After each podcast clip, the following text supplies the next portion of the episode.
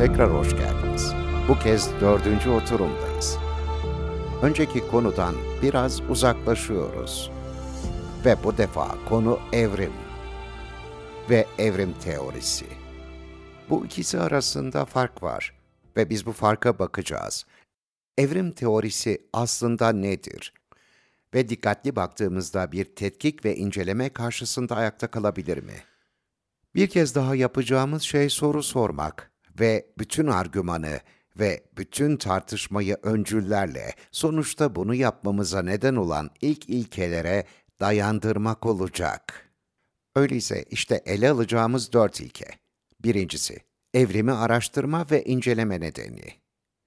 İkincisi, evrim kelimesinin anlamı. Üçüncüsü, bildiğimiz anlamda biyolojik sınıflandırma. Ve dördüncüsü, evrim kavramları. Bunlara tek tek bakalım. Evrimi araştırmanın nedenleri. Bilim dünyasında herkes bunun doğru ve yeterli ve tüm dünyada meydana gelen şey olduğunu söylerken biz neden ona bakacağız? Bazı insanlar hala iddiaya ilişkin bu esasların dikkatli incelendiğinde ayakta kalıp kalamayacağını sorguluyor. Öyleyse işte bu konuyu bu bağlamda ele alacağız. Evrim teorisinin makul, bilimsel bir temeli varsa, o zaman doğanın ve doğanın ilkelerinin araştırılması, Tanrı'ya ihtiyaç olmadığını gösterebilirdi. Çünkü evrim teorisi bu işin kendiliğinden gerçekleştiğini, doğal seçilimin devreye girdiğini ve bugün sahip olduğumuz tüm biyolojik organizma çeşitliliğini oluşturduğunu söyler. Eğer bu doğruysa, insanlık tarihimizde başka bir vasıtanın bizi bu noktaya getirmesine aslında ihtiyacımız yok. İkincisi, eğer makul değilse, bilimsel değilse, o zaman o olaylar muhtemelen gerçekleşmedi. Ve eğer durum buysa, o zaman doğa ve onun araştırılması, çevremizde gördüklerimizi gerçekten yapacak ve bizi insanlık tarihinde bu noktaya getirecek doğaüstü bir vasıtaya, biz ona Tanrı diyoruz, ihtiyacımız olduğu iddiasını destekleyebilirdi. İşte evrim teorisine bu bağlamda bakacağız biz de. İkincisi, evrimin anlamı. Çoğu insan evrim kelimesini kullandığında başkalarının da aynısını kastettiğini sanıyor. Pek de öyle değil. Kelimenin kendisi evrim. Belli bir süre içinde ilerlemeyle sonuçlanan kademeli değişimler anlamına gelir. Yani kademeli değişimler giderek daha iyi hale geliyor. Hepsi bu kadar. Oysa evrim teorisi Charles Darwin tarafından tanımlanmış belirli bir evrim modelidir. Darwin başlangıç noktasının basit bir organizma olduğunu, sonra bunun çoğaldığını, bazı değişiklikler yaptığını ve bu değişiklikler başlangıçtakinden çok farklı hale geldiği için başka bir tür veya başka bir cins olarak sınıflandırılması gerektiğini söyledi. Ve sonra bu olay. Türden cinse. Bugün dünyada sahip olduğumuz bütün biyolojik sınıflandırma çeşitliliğinde aralıksız devam etti. Şimdi bu ikisi benzer görünüyor ama aslında değiller. Evrim belli bir süre içinde iyiye doğru bir değişim anlamında kabul edilebilir. Aslında gözlemsel veriler bize şunu söyleme olanağı verir. Evet, evrim meydana gelir. Şimdi soru şu, evrim teorisi bu kadar açık mı? Öyleyse sınıflandırma çeşitliliğine geçiyoruz. Biyolojik organizmaları, dünya üzerindeki canlı varlıkları sınıflandırma çeşitliliği. 1. Türler. Bunlar varyasyonlar, alt türler, soylar ve ırklar oluşturmak üzere giderek değişir. Ve teori der ki, evrim teorisi der ki, bu değişiklikler o kadar büyük oldu ki, sonraki organizmaları önceki organizmalardan farklı sınıflandırmak zorunda kalındı. Böylece türlerden cins çıktı. Sonra bunlar çoğaldı ve bir cins grubu orijinalinden o kadar farklı oldu ki başka bir sınıflandırmaya girmesi gerekti. Öyleyse önce tür, sonra cins, familya, takım, sınıf, şube, alem ve üst alem. Üst alem gerçekte gördüğümüz şey değildir. Hücrelerin çekirdekleriyle ilgilidir. Eğer bir hücre bir çekirdeğe sahipse bu üst alem olarak sınıflandırıldı. Şayet bir çekirdeği yoksa başka bir üst alem olarak sınıflandırıldı. Bizim amacımız için alem yeterli. Ama dikkat ettiyseniz şube kelimesini öne çıkardım. Çünkü buna daha sonra bakacağız. Sınıflandırma aşamasında şubenin yerine bakın. Çok yukarıda. Aleme çok yakın. Dolayısıyla sınıflandırma çeşitliliğine baktığımızda oldukça geniş ve büyük. Öyleyse organizmanın sınıflandırılmasından bahsettiğimizde kastettiğimiz şey bu. Ve evrim teorisi tek bir organizmadan başlayarak ayrıldıklarını ve bu şekilde sınıflandırılabilecek tüm bu organizmalar ortaya çıkana dek farklılaştıklarını söyler. Aynı şekilde evrim kelimesine baktığımızda farklı kişilere pek çok şey ifade eder. Bazıları onun evrimin belirli bir kısmı için kullanıyor. Bazıları örneğin bütün evrenin başlangıcı için kullanıyor. Bazıları da yalnızca bir organizmanın nasıl başka bir tür haline geldiğini anlatmak için kullanıyor. Bunu biraz açıklığa kavuşturalım. Öyleyse evrim kavramlarına bakalım. Çünkü insanlar bu kelimeyi çok farklı şekillerde kullanıyor. İşte bu kavramlar. Birincisi kozmik evrim. Bu evrenin nasıl oluştuğunu ve tekamül ettiğini ifade eder. Bu Darwinci evrim değil. Buna birazdan geleceğiz. İkincisi, yıldız evrimi. Galaksiler ve yıldızlar nasıl oluştu? Başlangıçta sadece ışınım vardı ve bu ışınıma gazlar ve bazı ilk elementler eklendi. İyi de yıldızlar ve galaksiler nasıl oluştu? Bu yıldız evrimi. Sonrasında kimyasal evrim geliyor. Bu kimyasallar nasıl bir araya geldi ve sentez yoluyla bugün etrafımızda bildiğimiz tüm bu maddeleri, kimyasal maddeleri oluşturdu? Altın, granit, silis. Bunlar nasıl meydana geldi? Buna kimyasal evrim denilecekti. Bundan sonra olması gereken şey, bu kimyasallarda örneğin kaya, granit, kum taşı gibi belki, hücre denilen çok özel bir yapı haline geldi. Hücresel yapı. Böylece inorganik madde organik hale geldi. Dolayısıyla bu organik evrimdir. Hücreler nasıl meydana geldi? O yapılar bugün hücre olarak bildiğimiz şeye nasıl dönüştü? Bu organik evrim olacaktı. Organik evrimden sonra hücresel yapı ortaya çıktıktan sonra benim tabirimle zoontik geliyor. Zo hayat demektir. Öyleyse daha önce hiç hayat olmayan bu yapı şimdi nasıl oldu da canlı bir organizma haline geldi? Bu zoontik evrimdir. Bundan sonra bu tek organizmanın veya varlığın çoğaldığı veya çoğalmaya bugün sahip olduğumuz tüm biyolojik sınıflandırma çeşitliliğine sahip oluncaya kadar farklılaşmaya devam ettiği Darwinci evrim gelir. Listenin en sonundakine mikro evrim denir. Mikro evrim bir türün bir varyasyon veya alt tür veya tür ya da ırk haline geldiği küçük ölçekte gerçekleşen bir evrimdir. Mikro evrim bilimsel olarak kabul görmüştür. Buna kimsenin itirazı yok. Başka bir deyişle bir değişim olarak evrim. Evet, kabul edilebilir. Soru, Darwince evrimin gerçekten gerçekleşip gerçekleşmediğidir ve gerçekleştiyse iddia edildiği gibi olduğuna dair sağlam bir kanıt var mı? Gerçekten bu kadar belirgin bir süreç yaşandı mı? Şimdi bunu bir öncül olarak belirlediğimize göre temel ilkelere geliyoruz. Evrimin temel ilkeleri, bazı etkenlerin hazır bulunmasını ve meydana gelen oyuna dahil olmalarını gerektirir. İşte bunlardan üçü ve sonra da diğer üçüne bakacağız.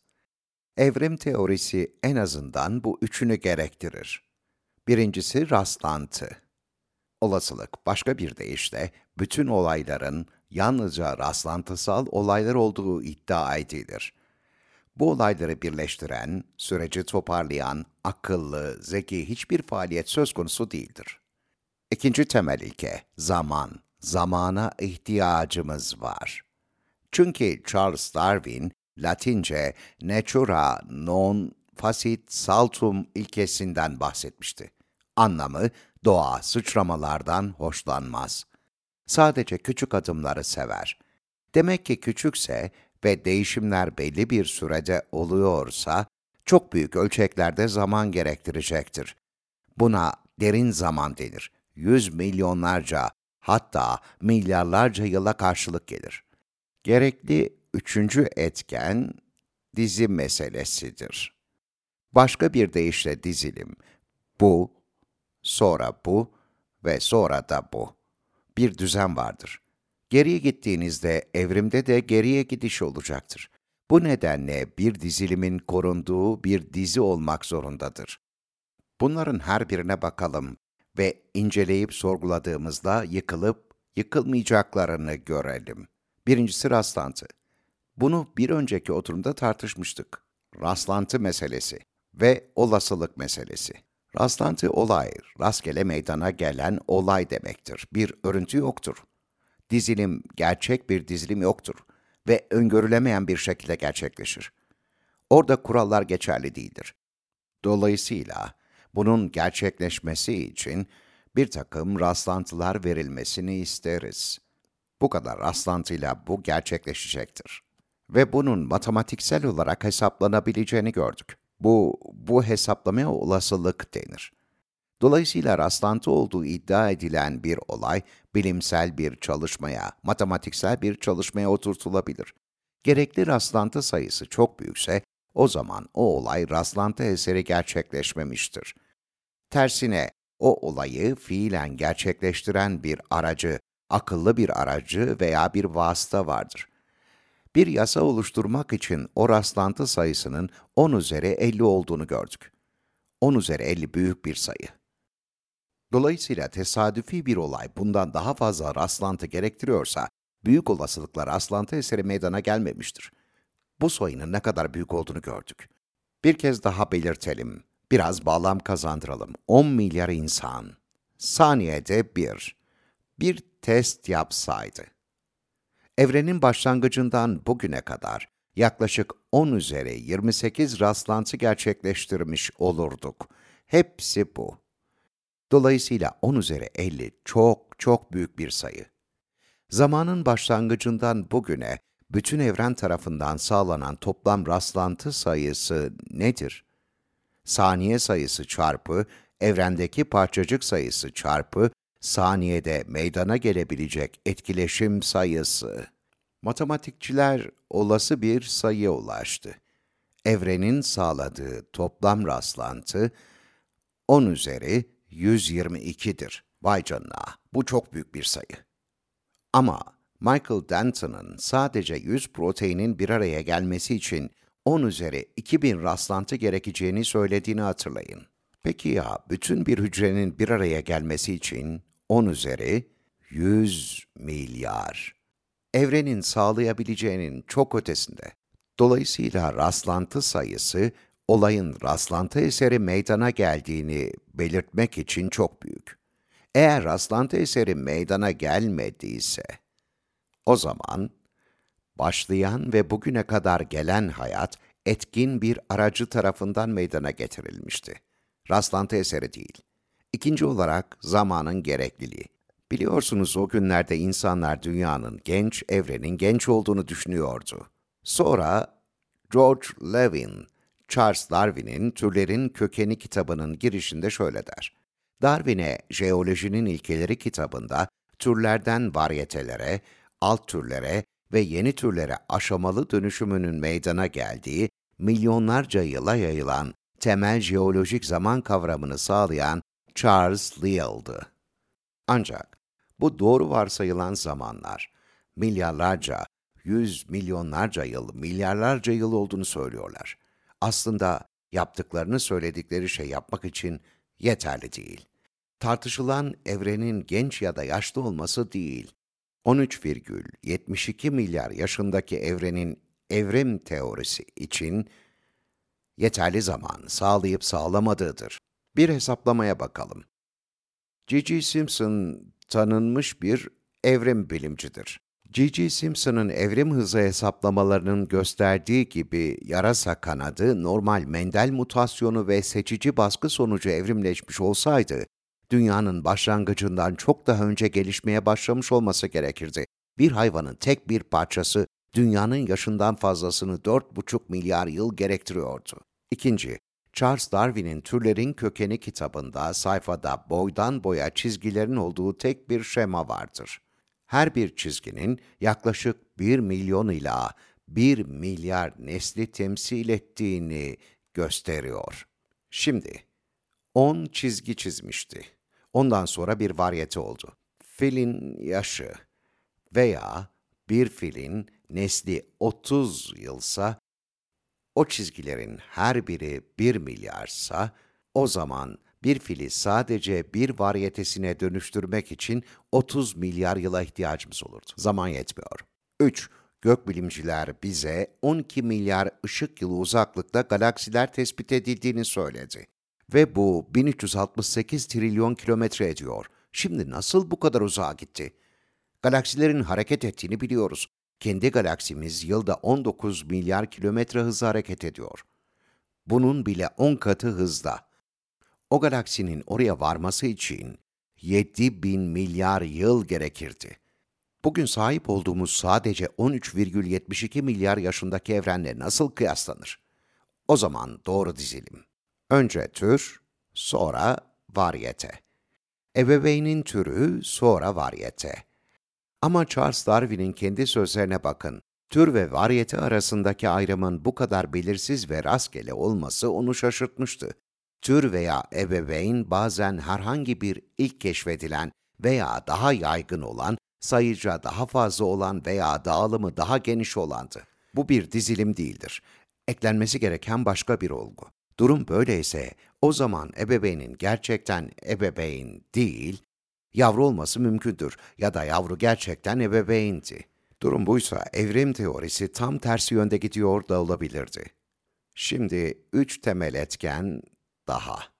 İddiaya göre benzerlik, baba ve oğul, anne ve kız arasındaki ilişkiyi gösterir. İkincisi, daha iyi hayatta kalabilmemiz veya organizmaların daha iyi hayatta kalabilmesi için yapısal değişiklikler gerekir. Altıncı olacak, ikinci dizenin üçüncü maddesi. Darwin'in doğal seçilimi, başka bir deyişle bir şeyin seçilmesi gerekiyordu. Öyleyse bu üçüne bir bakalım. Benzerlik gerçekte soyu gösterir mi? Yani doğum bir sonraki nesli meydana getirir mi? Akrabalığı, kan bağını.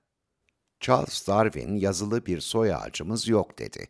Her türden benzerliğe göre soy topluluğunu kestirmek zorundayız. Yani orada gömülü fosillerin hiçbiri bir doğum belgesiyle gömülmedi. Öyleyse hangisinin hangisiyle ilişkili olduğunu nereden biliyoruz? Charles Darwin benzerliklere bakacağız dedi.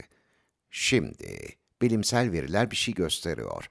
Belirli bir genetik koda sahip bir organizmanın, diyelim ki A organizması, özelliklerini ortaya çıkaran AA genetik koduna sahip, buna A1 diyeceğiz. Özelliklerini ortaya çıkaran BB genetik koduna sahip B organizmasına B1 diyeceğiz. Genetik kodlar birbirine yakınsa, birbirine yakın özellikler ortaya çıkacağını biliyoruz. Bu kabul edilmiştir. Bunu herkes kabul ediyor. Bu gösteriyor ki işte değişmişler diyorlar ama hayır. A biri üreten, AA bir gruptur. Biz bunda hemfikiriz. BB, B1 özelliklerini üretiyor, bu da kabul. Ama bu A'nın B olduğu anlamına gelmez. A'nın B olması için A'nın ufak ufak farklılaştığını ve sonra B olduğunu gösteren bir dizi düzgün ara ürüne ihtiyacımız var. Bu hiç ispat edilmedi. İşte Avrupa'dan Herbert Nielsen, büyük bir bilim insanı, orada herkesçe tanınan bir bilimci. Şöyle diyor, organizmalar arasında morfolojik bir benzerliğin filogenetik veya evrimsel bir ilişkinin kanıtı olarak kullanılamayacağını da kanıtladık. Başka bir deyişle sadece benzer olmaları birinin diğerinden çıktığı anlamına gelmez. Bu ebeveynin yavrusu olmayabilir. Peki ya Austin Clark? Onun sözlerine bakın. Ana gruplardan herhangi bir grubun diğer herhangi birinden ortaya çıktığına dair en ufak bir kanıt yoktur. Böyle olduğu fikri teorinin kesinlik kazanacağı umularak teoriye dayandırılmıştı. Ya teori paleontoloji denilen fosil kayıtlarından elde ettiğimiz güncel bilgi ve veriler nedeniyle kesinleşmezse, ya veri elde edemezsek, gerçek şu ki hala biz veriye sahip değiliz. Benzerliğin soya dayandığı temel ilkesi henüz doğrulanamamıştır. Yapısal değişimlerin sağ kalımı etkileyip etkilemediğine bakalım. İşte Charles Darwin'in sözleri. Yapıda veya bünyede en ufak bir farklılık yaşam mücadelesindeki ince dengeyi kolayca bozabilir ve böylece korunur. Başka bir deyişle, bir organizma biraz değiştiğinde bu küçük değişiklik gerçekten faydalıysa tutulduğunu ve nesilden nesile aktarıldığını söylüyor. Ve sonra bu yapılar bir sonraki nesle aktarılırken başka bir iyi, faydalı değişim ortaya çıkar ve buna eklenir. Öncekinden gerçekten çok daha iyi olan başka bir organizma elde edilinceye kadar böyle eklenmeye devam eder. Hayatta kalmaya yardım eden yapısal değişimlerin anlamı budur. Ancak Charles Darwin'in bahsettiği en ufak farklılıklar hiçbir zaman tanımlanamadı. Neden? Çünkü o küçük değişimler sağ kalımı hiç etkilememiş olabilir. Yaptığı başka bir açıklamaya bakın. Alışkanlıklar yapıda karşılık gelen bir değişim olmadan değişmiştir. Öyleyse alışkanlıklar sağ kalımı destekleyecek şekilde değiştiyse, gerçekte sağ kalımı destekleyecek yapısal değişimlere ihtiyacımız yok demektir. Bu noktayı görebiliyor musunuz? Şu anda baktığımız şey yapısal değişiklikler olduğu iddiasıdır. Ancak davranışta küçük bir değişiklik aynı işi görebilir. Örneğin, zürafanın boynunun ağaçlarda en yükseklerde olan yapraklar için yukarılara doğru uzandıkça giderek uzadığını söylüyorlar. Gerçekten mi? Davranıştaki küçük bir değişikliğin işi telafi edebildiğini görüyor musunuz? Boynu o kadar da uzun olmayan küçük bir zürafa var ve bu seviyedeki yaprakları yiyor. Sonra bu seviyedeki yaprakları. Bunlar yenmiş de olabilir. Böylece en üsttekilere uzanmak zorunda kaldı. Daha uzun bir boyna sahip olması gerekmiyordu. Sadece burnunu ve ağzını kaldırıp daha yukarıdaki yaprakları toplaması gerekiyordu. Ve yapraklar daha da yukarıdaysa ve onları yemek zorundaysa o zaman arka ayaklarının üzerinde kalkacak ve ön ayaklarını ağaca dayayıp yukarıya uzanacaktı. Gerçek şu ki, etrafa bakıp uzun boyunlu zürafalar, kısa boyunlu goriller ve hatta kırkayaklar gibi ayırt edilebilir bir boynu olmayan başka organizmaların aynı ortamda yaşadığını göremeyiz. Belli ki o kadar uzun bir boyna sahip olmanıza gerek yok. Dolayısıyla gerçekten de yapısal değişiklik gerekli değildir. Peki ya doğal seçilim? Doğa yalnızca gözettiği varlığın yararına seçim yapar. Bu seçilim saldırganın başarılı olması ihtimalini mi kuvvetlendirir, yoksa kurbanın kaçması ihtimalini mi? Şimdi doğanın kör olduğunu ve kimin saldırgan, kimin kurban olduğunu görmediğini kabul etmek zorundayız. Öyleyse ikisine de yardım etmesi gerekir. Dolayısıyla ikisini de seçtiği takdirde bunun gerçekten seçilim olduğunu söyleyebilir miyiz? Doğadaki her şeyi seçtiği takdirde bu gerçekte herhangi bir türün seçilimi değildir. O zaman doğal seçilim lafı gerçekten şüphelidir. Doğa gerçekten seçti mi? Yoksa hepsine o nitelikleri kazandıran bir şey mi oldu? Ve başlangıçta kendilerine verilen model nedeniyle hala kendi davranış kalıplarını ve çocuklarını mı üretiyorlar? Öyleyse işte temel ilkeler. Teoride olması gereken rastlantı. Yeterli rastlantı yok. Derin zaman gereksinimi. Yeterli zaman yok. Doğru dizilim belirlenmedi. Çünkü yavru ebeveyn olabilirdi, ebeveyn yavru olabilirdi. Benzerlik soyu gösterir. Bu da geçerlilik kazanmadı. Yapısal değişim gerçekten hayatta kalmayı mı sağlıyor? Bu da açıkça ispatlanamadı. Doğal seçilim, seçilim gerçekten devam ediyor mu? Tek bir temel ilke tatmin edici bir şekilde geçerlilik kazanamadı. Bir sonraki oturumda bir sonrakine geçeceğiz.